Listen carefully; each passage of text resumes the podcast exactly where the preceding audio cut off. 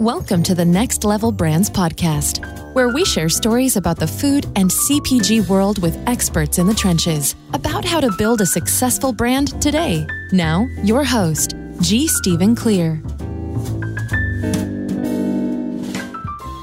Hello, everyone, and thanks for joining us here on the Next Level Brands podcast. We're brought to you today by Kitchen to Shelf, the educational arm of Next Level Brands and providers of online and in person courses, workshops, and webinars for CPG entrepreneurs at any stage of growth. If you're an early stage startup or still in ideation, then the Launchpad is the course designed for you. All the basics and more, saving you tons of time and thousands of dollars in launching your growing food, beverage, or small goods business.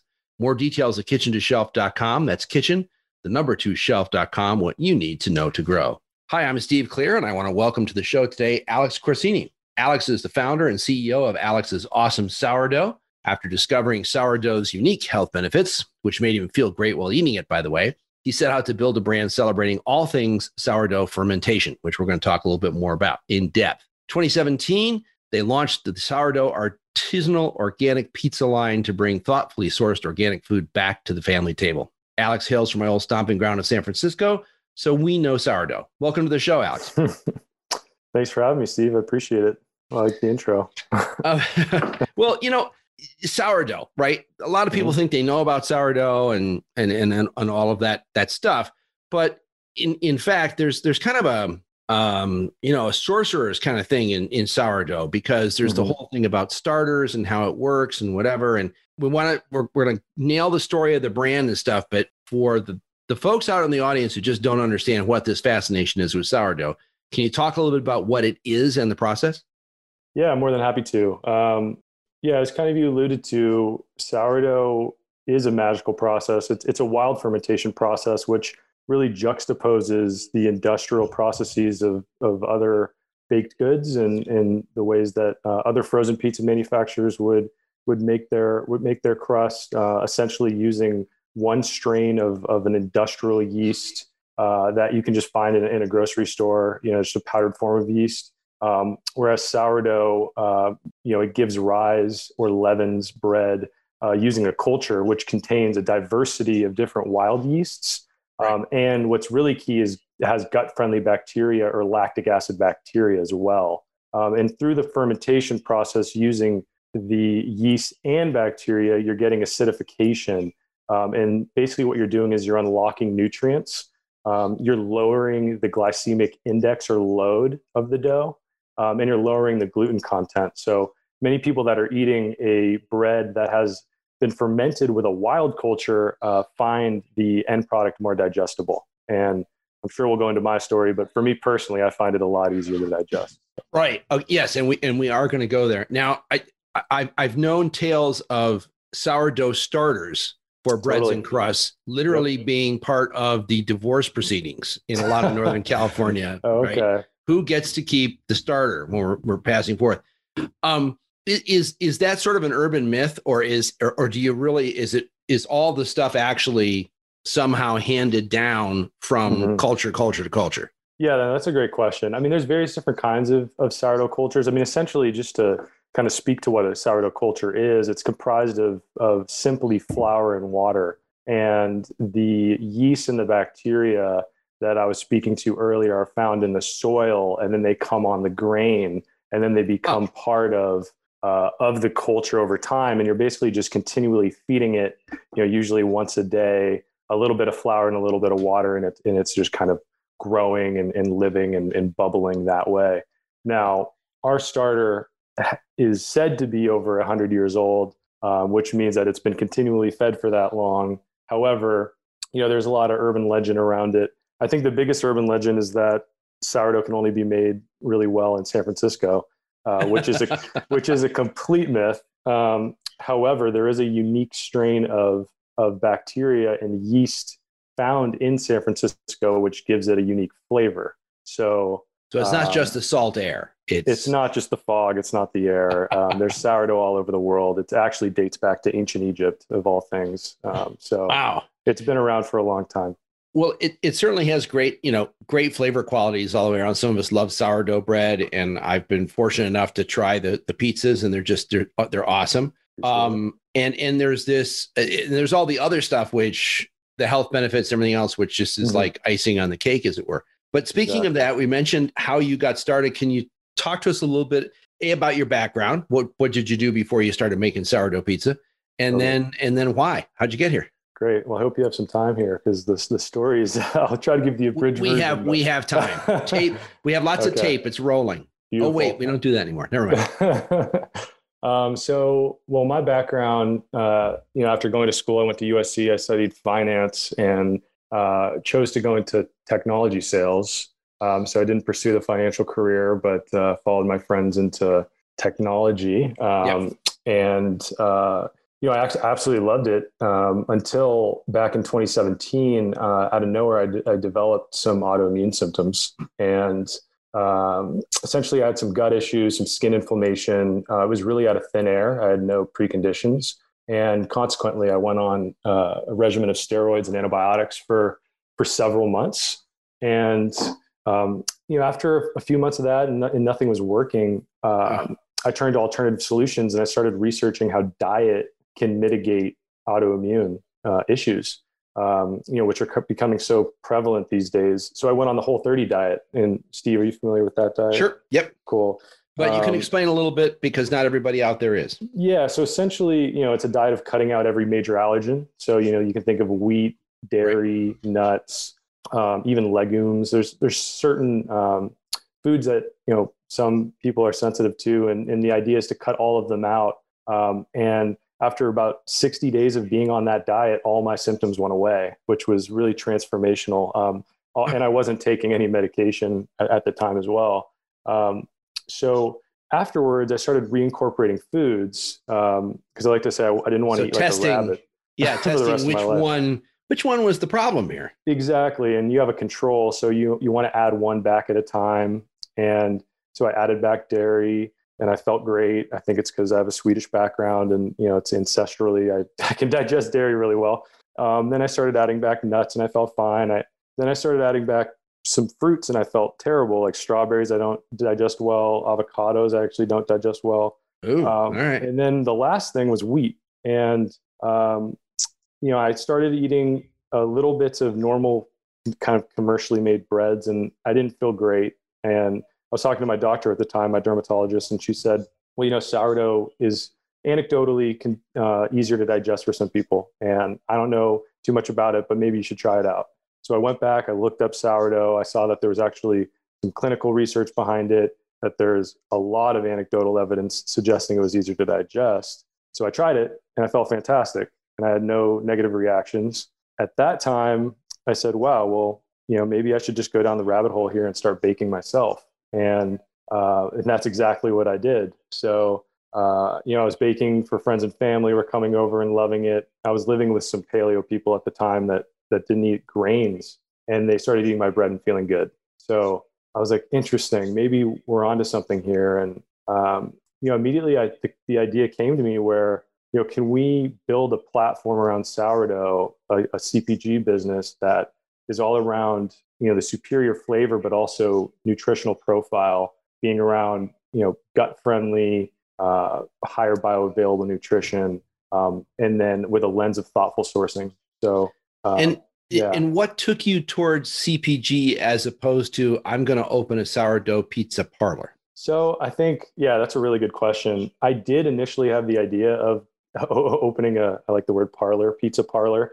Um, however, you know, I think I saw this being uh, a potentially, you know, big business that could help a lot of people. Um, for one, I think there's a lot of dogma in nutrition, and um, you know, I, there's a lot of anti-gluten sentiment out there. Whereas, I, from my own specific um, experience, you know, I was eating anti-gluten products or, or gluten-free products, and and I would get a reaction off of those, and then I ate sourdough, and I felt good. So I just thought that there was a way to um, really tell a story and touch a lot of people this way, rather than just have a really small regional, you know, pizza shop. Um, you know, I thought that this could be a really scalable concept. Um, and then I should also mention that uh, my dad, um, I, I, guess there's a fam- family legacy. Um, it, kind of many different people in my family have been in the CPG space. My father had a CPG company back in the uh, early 90s, a Oh, beverage okay. business. Yeah. Um, so I grew up going to his demoing programs and traveling with him. And um, yeah, he had distribution in a few thousand locations. So that was really fun and just kind of seeing the innovation behind building a product. Right. Um, and then my stepdad is a, a, VC in the space, and he's he's our chairman and CFO, as, as you know. Um, yep. So I was just bouncing ideas off of him all the time, and um, and he was the one. Scott was the one that came up with the idea of of pizza. So we went from the idea of building a sourdough brand to the concept of going to market as a sourdough pizza brand.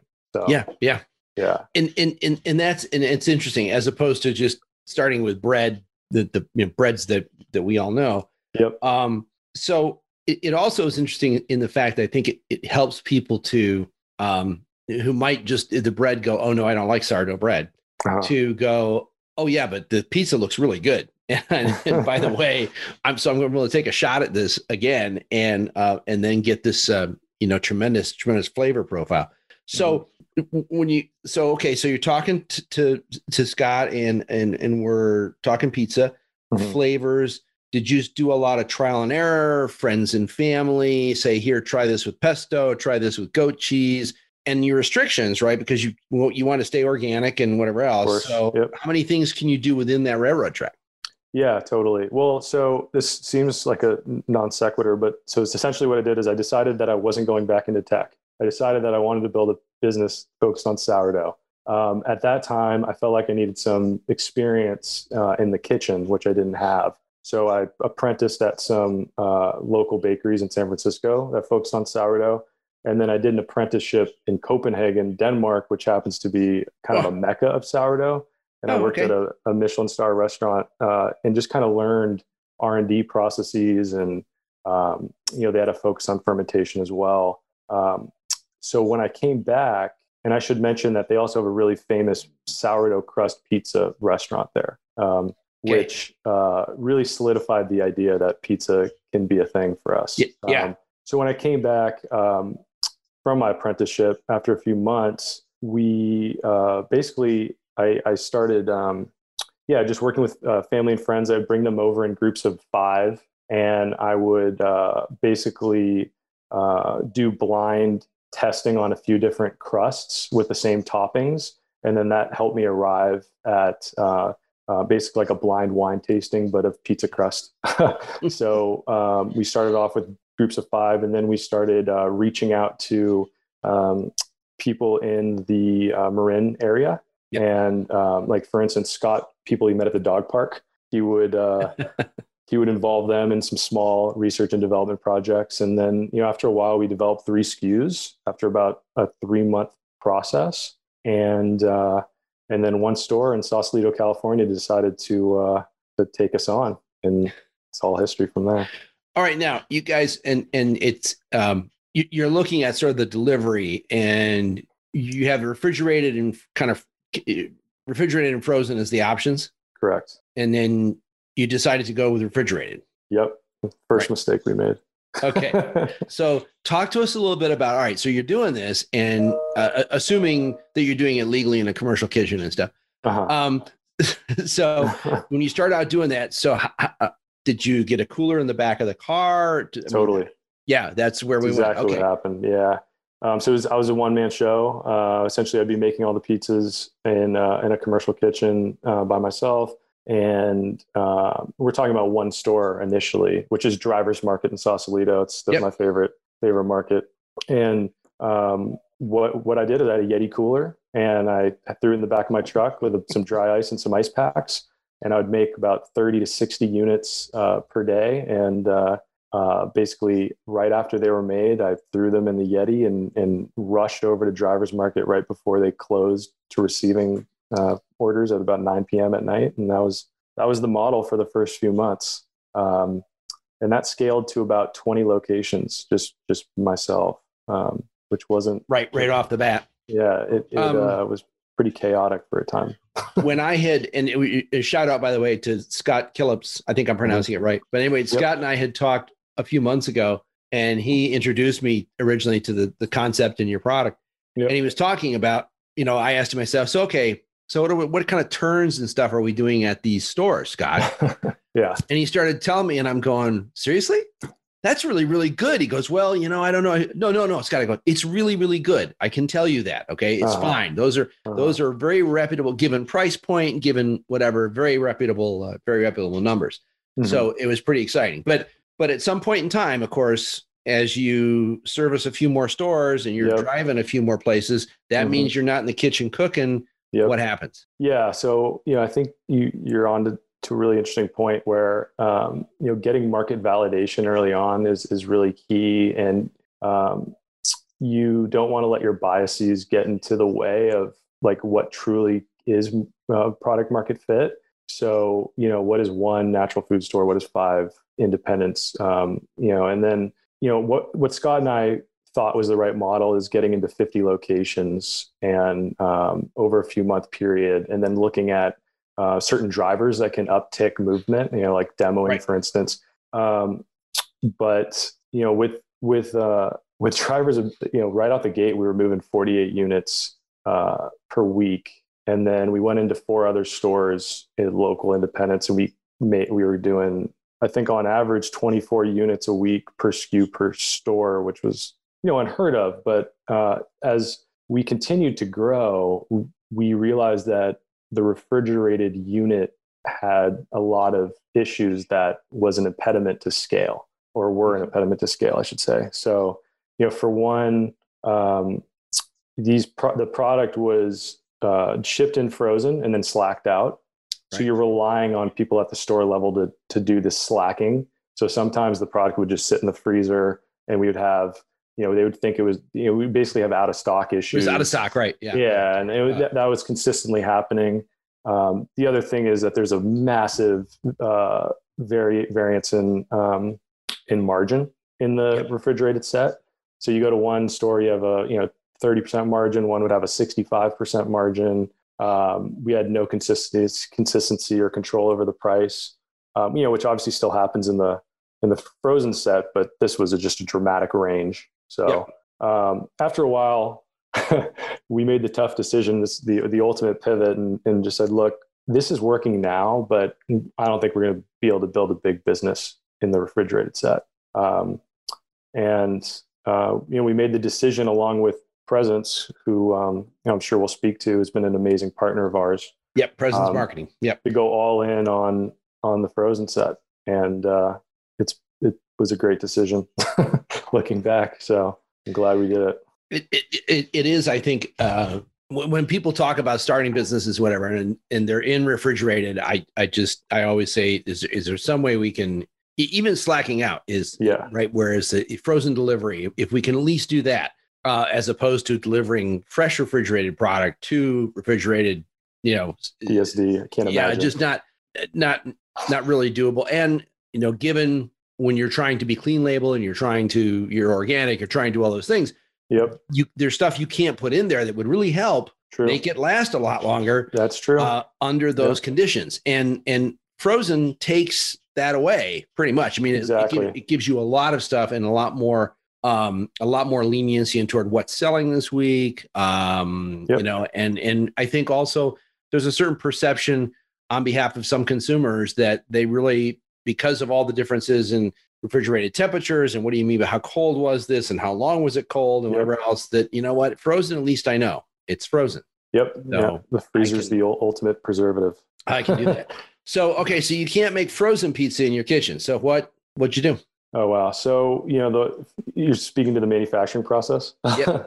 so um, yeah, early on, I mean, every entrepreneur has the question of whether to you know manufacture the product themselves and have full control, or you know go to a co-packer and uh, have a little less control but have a much more capital efficient model. And you know, one thing that's really been a core tenet of building the business is capital efficiency. Um, so you know, I mean, and thankfully, you know, pizza is a massive industry here in the U.S. So there's several co-packers, um, you know, in California and, and, really all over the country. So it wasn't hard, you know, getting some of them on the phone. Um, so essentially, we we broke it into two different kind of, um, I guess, uh, two different facets. Like one was our core competency, which is the crust manufacturing, right? Which is right.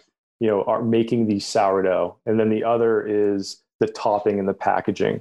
Um, so, and this is a very typical model for pizza manufacturing is to segment the two. Um, okay. So, what we wanted to do is so I guess the problem, the first issue is that nobody has ever scaled sourdough, period, to the level that we wanted to. And then the other thing was, um, you know, because of that, there's no pizza co-packer that could actually make a sourdough crust for us. And the difference, it's the way that I, the analogy I like to kind of think about is, you know, it's almost like the early kombucha companies trying to convince Coca-Cola to make kombucha for them. Right. You right. know, it's like, well, they're not fermenting their soda. So, you know, right there, it's like a completely different set of equipment needed and processes needed. Um, and you can't be risk averse, right? So, and, and, and also health department wise, doesn't fermentation require a higher, generally a higher level of standard than? Yeah, you know, so there's certain protocols that need to be met, um, mostly yep. around temperature. Um, but you know, one thing to consider is that this product is the the, the product's par baked. So there's you know with ready to eat foods, there uh, like for instance like a you know something you'd get like to go in a deli or, or even a, a drink or a juice has higher standards than right. uh, than what we do. Not to mention, but you know, we're SQ SQF certified level two, and we have the USDA, you know, at the plan as well. So it's you know, no no no easy standards, but um, but it was really about working with co-packers that saw the vision and uh, understood, you know, really what you know that basically were able to work with us to meet our integrity and, and really meet our meticulous standards around fermentation.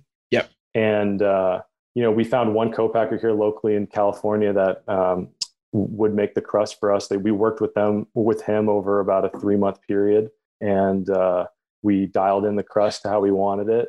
And um, you know, it's it's it's something that you know we watch closely. We we work with him every week. Um, you know, we still have quality control there every production run. Um, really, just dialing in the fermentation process. And then on the topping side, um, you know, we're working with a state of the art, uh, one of the largest co-packers, you know, in the country that uh, is just has been an absolute delight to work with. Um, that does all of our topping and packaging. So we segmented it out. And when you when you were approaching co-manufacturer the first time around, how many stores were you in distribution at that point? So that's the, the thing. It's like I think this has been a theme in, in previous episodes that um, you know it's really hard at first to convince a manufacturer when you're a small business that um, you're worth their time. and um, you know, I think you you need to have a good, really good story, and you know, you you really um, you know, because at the, at the time we were in we were in 70 locations. Okay. Um, you know, which is not significant volume by any means. So um, we need to tell them a compelling story that we were going to grow to um, you know, basically the equivalent of, of over a thousand locations in, in the first year of working together. And, you know, a lot of that just comes from, uh, you know, basically explaining to them the, the business model, explaining to them the team, you know, thankfully, you know, I have Scott on the team. Um, so, you know, Scott can speak to his previous experience. Um, you know, presence marketing helped a lot. You know, when right. you have an incredible sales team out there executing, um, you know, we were getting really great meetings as well. So just being very transparent with um, the opportunity pipeline and you know and just being honest. Some co-packers just won't even consider it. And and then you just need to find one that shares your vision right?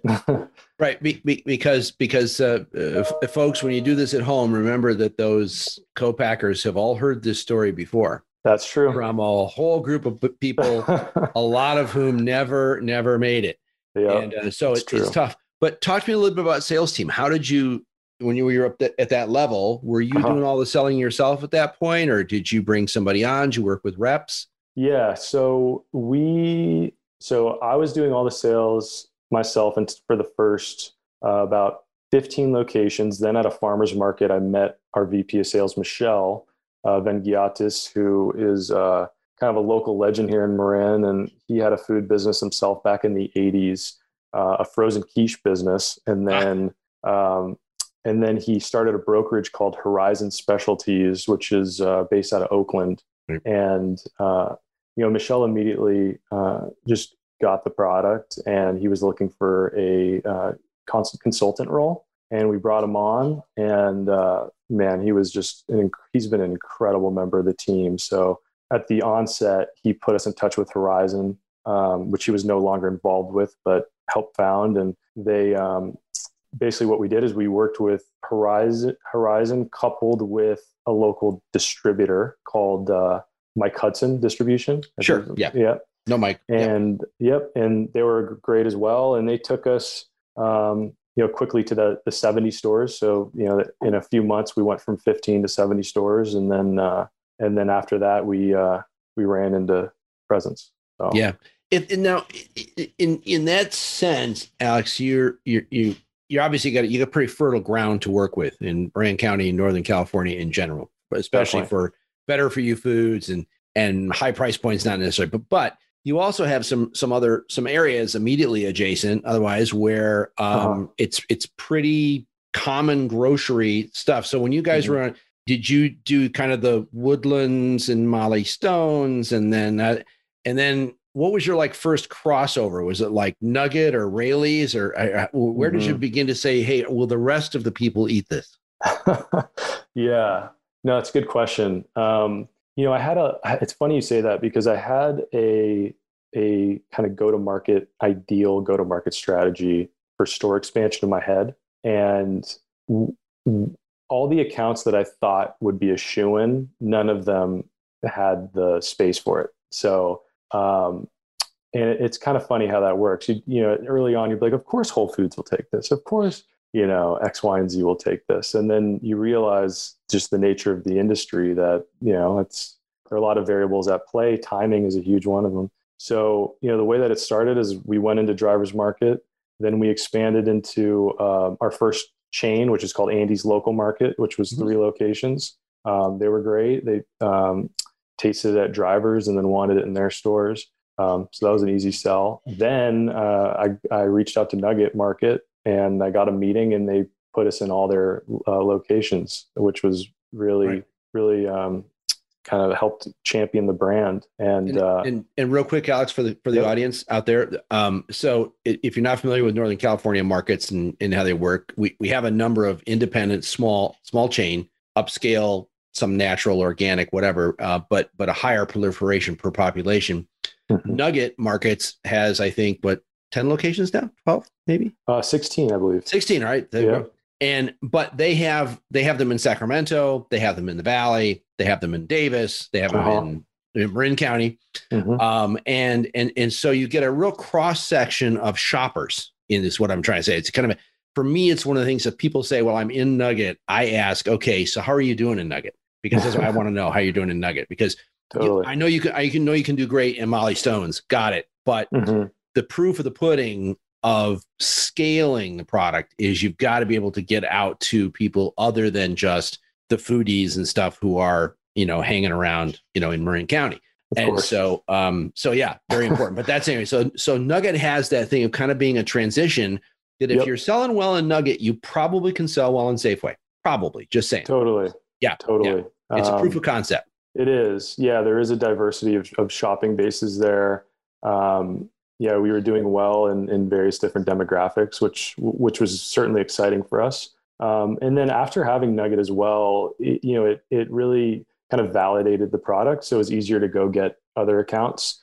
Um, you know, they're they're even known in, in Texas when we were talking to you know Central Market or some right. of these other accounts. Um, you you really do need um, you know some of those champions. But um, to be there, you 100 percent, yeah. Um, yeah. Let me ask you real quick about um, so people that want to get more information on Alex's awesome sourdough. Where do they go? Um, you can just go to our website, awesomesourdough.com. That's probably the best place. Easy. That's simple. You get there. Yep, easy enough. And um, yeah, we have a store locator as well if you want to. And then uh, I don't know if I should be disclosing this, but the uh, number on the website is my direct number because I like to talk to all the customers. So We've had somebody else do that before, and it wasn't too bad. He got okay. a couple of calls, but yeah, mainly solicitations. Yeah, yeah, uh, yeah. No, it's it's actually been really really great for me. So um, I appreciate all the feedback. Lot lot of fun. So talk a little bit to us about presence marketing and and what you guys did and how they helped you out. Yeah, of course. I mean they've they've been a just a absolutely essential partner to us. Um, so uh, you know, for one, they they uh, made an investment. So Brian Naylor uh, on the executive team is on our board as well. Yeah. Um, Brian's uh, just a, a, great mentor, and you know, Presence is um, you know what I would say is it's just the the best brand building agency period that uh, in the natural and even in the conventional set. You know, they they pioneer brands, and uh, you know their specialty is sales, and they they do an incredible job. And um, you know, it's it's uh, it's been an absolute delight working with their sales team. And you know, they so basically upon working with them starting in November, we you know immediately got authorized at Sprouts nationally, uh, which was our a real champion account. Absolutely. And, um, they've been just a really close partner. Scott Reed, uh, the buyer, is just uh, he's really helped us just conceptually thinking about uh, you know kind of who we are and where we're going. And uh, that was huge. And then also they helped us get Kroger right, right out the bat, like within the first basically month. And we got the Pacific Northwest divisions, um, you know, Fred Meyer and, yep. and Supers. And, you know, it's, but it's, it's also just the independence that they've, they've gotten for us. And it's just, they have great work ethic, the whole team there. And um, just, a, they've been great to work with. So can't say And how, and, and Alex, how many SKUs now? So we have uh, four SKUs of our traditional line. So right now we have a, a, a cheese pizza, a pesto, uh, which is nut free, and then we have a, a mushroom and a uh, vegan uh, cheese, a vegan margarita pizza as well. Um, and we're in the works of launching two more SKUs. Uh, we're excited about. We're gonna have an organic pepperoni. Um, so we're gonna have the first organic pepperoni pizza, which Ooh. took a long time to figure out the unit economics on that one. Um, figured it out actually last week, so we're launching that some late Q1, and then um, we're going to do an artisan three cheese as well. So ah, yeah, okay, so that works out. And uh, talk to me a little bit about now. You know, you set some standards for yourself. Yep. You're also setting standards for suppliers. So, in other words, of course, there's got to be some people making the right kind of cheese. Uh, the pepperoni challenge, I'm sure we could do a whole show about. Uh, talk to me a little bit about when you say thoughtfully sourced and stuff. Yep. What what you have to go through? How tough was it? And you know, how do you find these guys? Totally. Yeah. Um, you know, I think I think one thing that I learned when doing my apprenticeship out in in Copenhagen, you know, at the the Michelin star restaurant was just kind of the whole farm to table movement and working closely with the suppliers. Um, and it's it's something that's obviously really prevalent in Marin County as well. Um, you know, I, I grew up eating uh, you know food from farmers that I knew, and um, I think there's two reasons why I like it. One is that it's healthy and nutritious, and then two, um, you know, there's kind of this regenerative feedback loop, and you see where the food's coming from. There are people that are stewards of the land, and I like supporting, um, you know, farmers that, that, that, give back to the land and don't just extract from it. So, right, right. Uh, every single ingredient that we have in our pizza is uh, has been meticulously sourced. So, you know, for instance, our flour is from uh, a family operation, Central Milling. They've been around for about 100 years. Uh, they've, they've always farmed uh, organically. And, uh, you know, they mill the flour with a stone mill, which uh, has more nutrients in the flour, more oils in the flour. Yes. Um, yeah. Just the whole profile is completely different. Um, you know, our, our cheese, you know, we're the only pizza that uses a, a cheese from grass fed uh, cows that's 100% on pasture. So, you know, these are just happy cows that are out on the coast of California, you know, grazing every single day. Grazing on some of the most valuable property in the entire world, right? You drive, drive exactly. out to, uh, yeah, drive out to Stinson or whatever. And it's like, yep. wow, in any other place in the world, there'd be condos here. Yep, yep. And we're, we're willing to pay more for it. Um, cause I think, you know, you feel the difference and you taste the difference. So there's, a lot more omega fatty acids. There's higher omega 3 content because they're eating really healthy grass rather than grain. Um, and, uh, you know, it's just the nutrition profile is better. And, um, you know, it's, it's also just, it's, it's better for the land. So it's, we, we, we just think about every single ingredient in our tomatoes as well. Um, you know, it's DiNapoli tomatoes, which is basically what all the artisan pizzerias use across the country. It's, you, you know, it's the staple tomato. So, um, yeah, we're really thrilled to be able to you know, really care and, and work with these individuals to offer you know organic food at what we consider an affordable price. You know, eight ninety nine, nine ninety nine every day. Um, right. So. Looking forward, Alex, um, and not asking you to share anything proprietary or whatever, but but scaling this cannot be easy. And n- nothing with a real high high touch, high quality, you know, whatever is is easy. But mm-hmm. are you finding now from when you started with the idea that more people are open to talking about it or that you get referred to other suppliers or other retailers you say hey you know tom over at city markets i know it's city markets but mm-hmm. you really got to take this to them because they're changing mm-hmm. totally are you saying more from the uh, ingredient uh both sides or? both sides both from the it, it's from putting it together from the supplier side to also uh-huh. to the retailer to the retailer side uh-huh. is it more open now or do you find more people receptive to it to the sourdough Yep. Yeah, you know, I think well, so it's interesting. You know, on the ingredient side, um, we basically lucked out in the sense that some of the best providers of ingredients that would be on a pizza are local to Northern California. So I already spoke to the flour mill and the the tomato provider, which is in right. the Sacramento Valley, and the cheese provider. So I literally went to them in person and sat down with them and gave them a pizza and sold them on the vision. So that and you know thankfully you know we're not dealing with these hierarchical kind of you know bureaucracy driven companies. These are you know family owned businesses. So i'm talking to the owner and he's like you know what? We'll make it work. Like we'll give you a shot kind of deal. So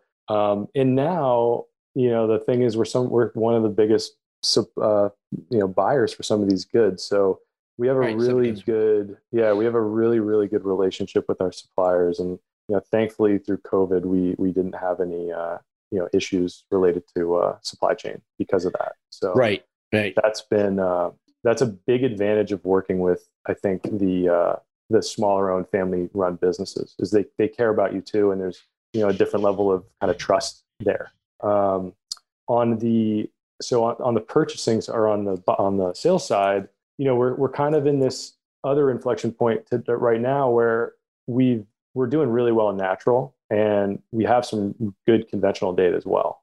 But we're getting to the point where, um, well, we've already passed the point, I should say, that um, you know in the beginning you can sell your story because you don't have data. So you have a beautiful story, you have a great founding story, you have a great product, you right? Have, you know, a great nutrition build. Um, you know, go like hell and sell it, and you're going to find buyers that that fall for your story um, then you know you're going to be forced to look at SPINS and there's you know these the meetings start especially in the conventional channel they start becoming more data driven so oh absolutely. Yeah so you know thankfully we've built up the the data and now it's um, we kind of let it speak for itself. So you know it's it, you know we're, we're so it's kind of like you really want to before in my opinion and this is where we are today where you know we're, we're pretty agnostic whether we're going into natural or conventional. We we have a strategy and we want we have certain proxies for success certain variables for success. Yep. Sometimes that's in a natural account sometimes that's in a conventional account. And um, you know right now we're just letting the data speak really. It's working well for us. In in frozen particular and, and in conventional um, I, I worked for a number of years with the folks from Ruiz Foods, which is the El Monterey brand. Mexican mm-hmm. frozen food. And at the time, there was still a lot of their original business with burritos that was mm-hmm. sold into the grocery store through the meat department, frozen meat, which has one, two, or three doors, depending on how big it is. But then the center store stuff was all right, pizza and Stouffer's and whatever else. yeah. And we could, when when some a couple of stores transitioned and said, you know, you can't be here anymore. You have to go through, you know, reg- regular frozen. Yep it was at least a 20 to 25% dip in sales because margins were had to be higher on the retailer side in mm-hmm. center store every ad every digital coupon every whatever you were competing with tony's right because yeah. it was either tony's or DiGiorno or what and, and, it's like wait a minute guys we're, we're, we're burritos and taquitos and, and not, no but it doesn't matter yeah that's the space i have and that's that's how i can use the promotions it's like uh-huh. bang you know when i was in the meat department i had no problem doing anything I wanted, right? It was, it's very, very different. But you're now in that realm where as you know at drivers or woodland markets or you know even nuggets so much you're not mm-hmm. competing a whole lot with DiGiorno and Tony's now all of a sudden bang you guys are fighting for the same space which they're not making any more of so yeah yeah you know I mean there's various ways to, of course there's slotting fees and there's all these different things that you constantly have to work around. Um, At least, at least we try. yeah. And uh, you, we do compete against big players, and it can seem a little bit daunting. But you know, the way that I look about at it is, you know, we are bringing incremental value, unique value to a set, and you know, you can't have ten different types of cauliflower pizza. You can't have you know twenty right. different DiGiorno's, uh, and we are unique. You know, we're not what we like to call a Me Too brand. Um, so you know, we're the first to market with a sourdough crust. We're the only ones with a sourdough crust. Um, we also really like where we're priced, and we like our promotion strategy. Yep. Um, and you know, we we we're at a, we're pretty prescriptive in the way that we launch in a store. So we feel really good if we're if we go into a set, no matter how big it is, if we do X, Y, and Z, we're going to see trial. And right. if we get trial, we feel that we're going to you know get repeat customers. So let, let me ask you about that. You know, yeah. How did you deal with trial? So central to everything. Totally. With COVID, what'd you guys do?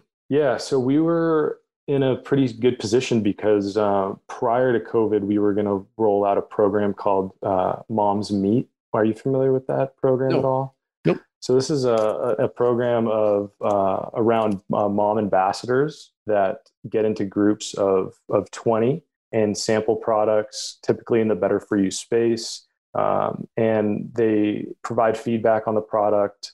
And you know, uh, so basically, you, you give them uh, coupons. They go into the store and, uh, and, and trial the product and provide feedback, and then on average recommend it to another ten plus moms. Right. Um, and the great thing about this program is you can actually target groups of moms around specific zip codes uh, in, in certain geographies. So okay, got it that's that's the kind of bread and butter um, to kind of how we've we've driven trial um, during this, this past year.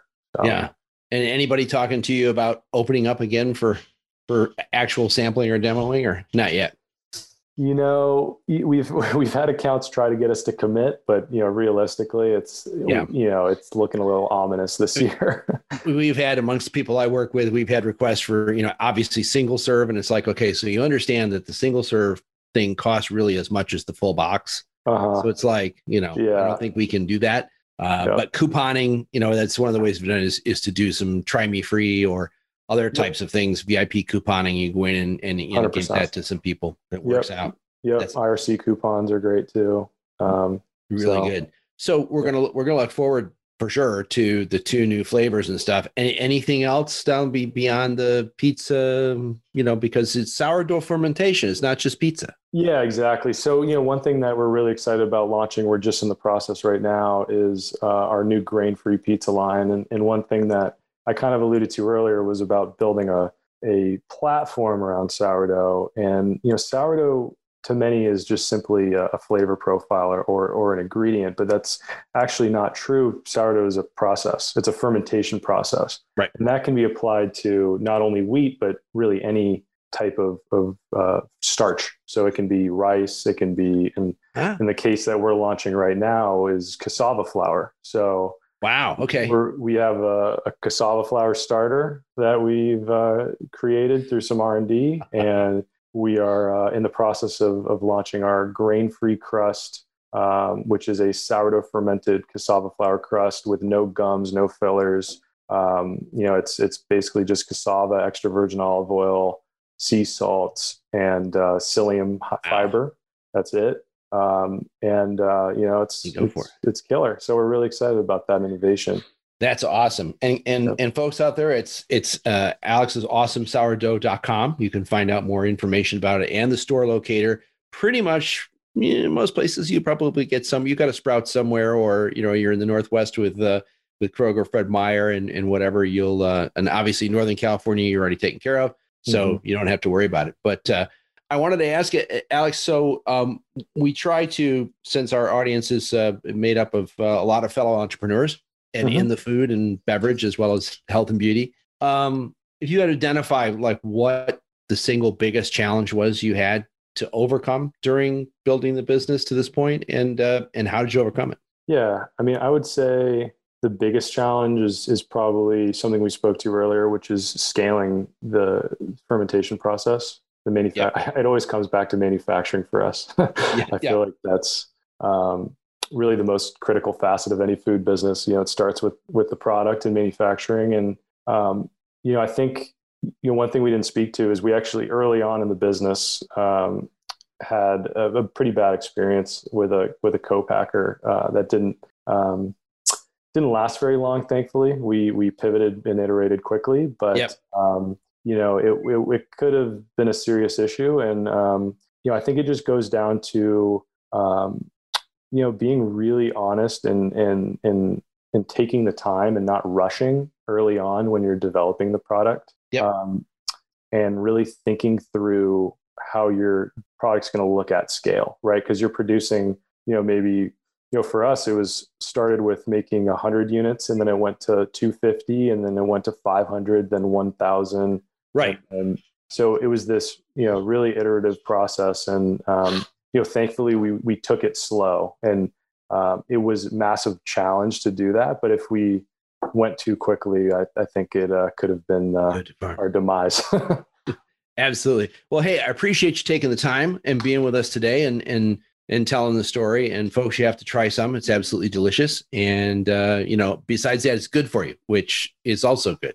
So, but uh, yeah. and we'll we'll hopefully grab you again down the line a little ways and yeah, uh, and talk to you again about uh, super scaling it, as it were. I would love to do that. Appreciate the time, Steve. Thanks so much. Thanks, Alex, and thanks all the rest of you for joining us here on the Next Level Brands podcast. Our podcast brought to you today by Kitchen to Shelf, the educational arm of Next Level Brands and providers of courses, workshops, webinars, group, and one on one coaching for CPG entrepreneurs at any stage of growth. If you'd like to know more, check out the details at kitchen2shelf.com. That's kitchen, the number two, shelf.com. What you need to know to grow. This is Steve Clear, and we'll see you all next time. Thanks for listening to the Next Level Brands podcast with G. Stephen Clear. Learn more at next with two X's, levelbrands.com. While you're there, be sure to sign up for the Next Level Brands email list or subscribe on iTunes so you never miss an episode.